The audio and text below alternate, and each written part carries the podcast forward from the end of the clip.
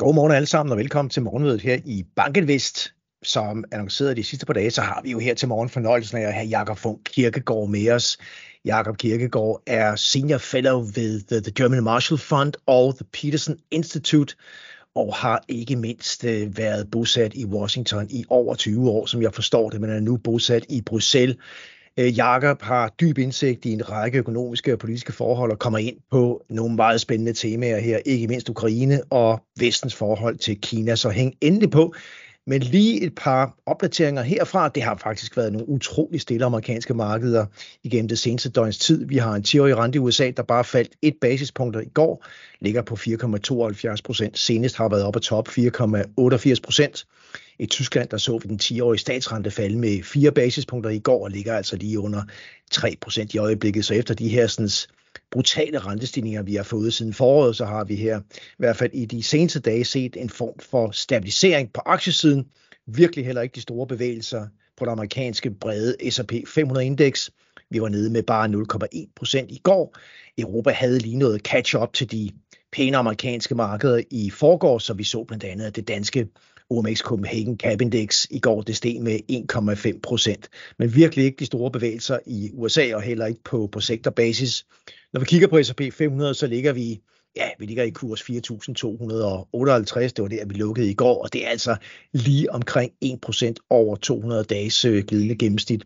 Og så får vi jo se, om bukserne holder her i dag. Vi får nogle virkelig spændende nøgletal i eftermiddag. Det er jo altså kongetallet, vi taler om, den amerikanske jobrapport.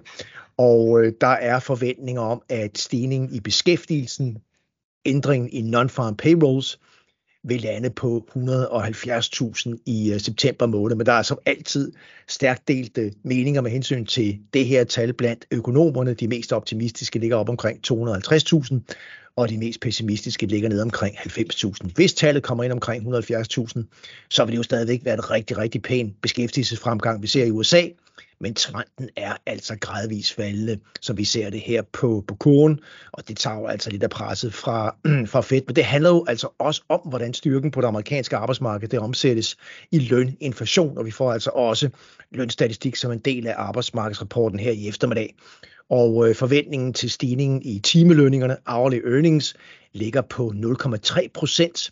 Vi lå senest bare på 0,24 procent, og de her sådan, månedlige ændringer i timelønningerne er altså ikke det helt store. Øh, det er bestemt ikke kritiske niveauer, vi er vidne til. Når man tænker i analyserede termer, så ligger vi altså under 4 procent på løninflation i øjeblikket i USA, og givet der også noget produktivitetsfremgang i virksomhederne, så er det bestemt ikke kritisk i forhold til de langsigtede inflationsperspektiver. Men vi ved jo, at Fed har valgt at lægge sig i en meget, meget konservativ lejr i øjeblikket, og vi får se, hvorfor nogle markedsreaktioner, at eftermiddagens vigtige tal kommer med. Her til morgen, der ligger S&P 500 futures marginalt lavere 0,1 procent. Vi har europæiske DAX futures op med 0,3 procent.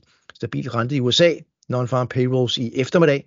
Og der skal jeg bare lige sige, at øh, vi ser ind i næste uge til nogle også meget spændende begivenheder i hvert fald CPI-tallet, der kommer fra USA på torsdag, vil have markedets øh, skarpe fokus, og så begynder vi også at tage hul på regnskabssæsonen på fredag, hvor vi får regnskabstal Q3 fra de store amerikanske banker.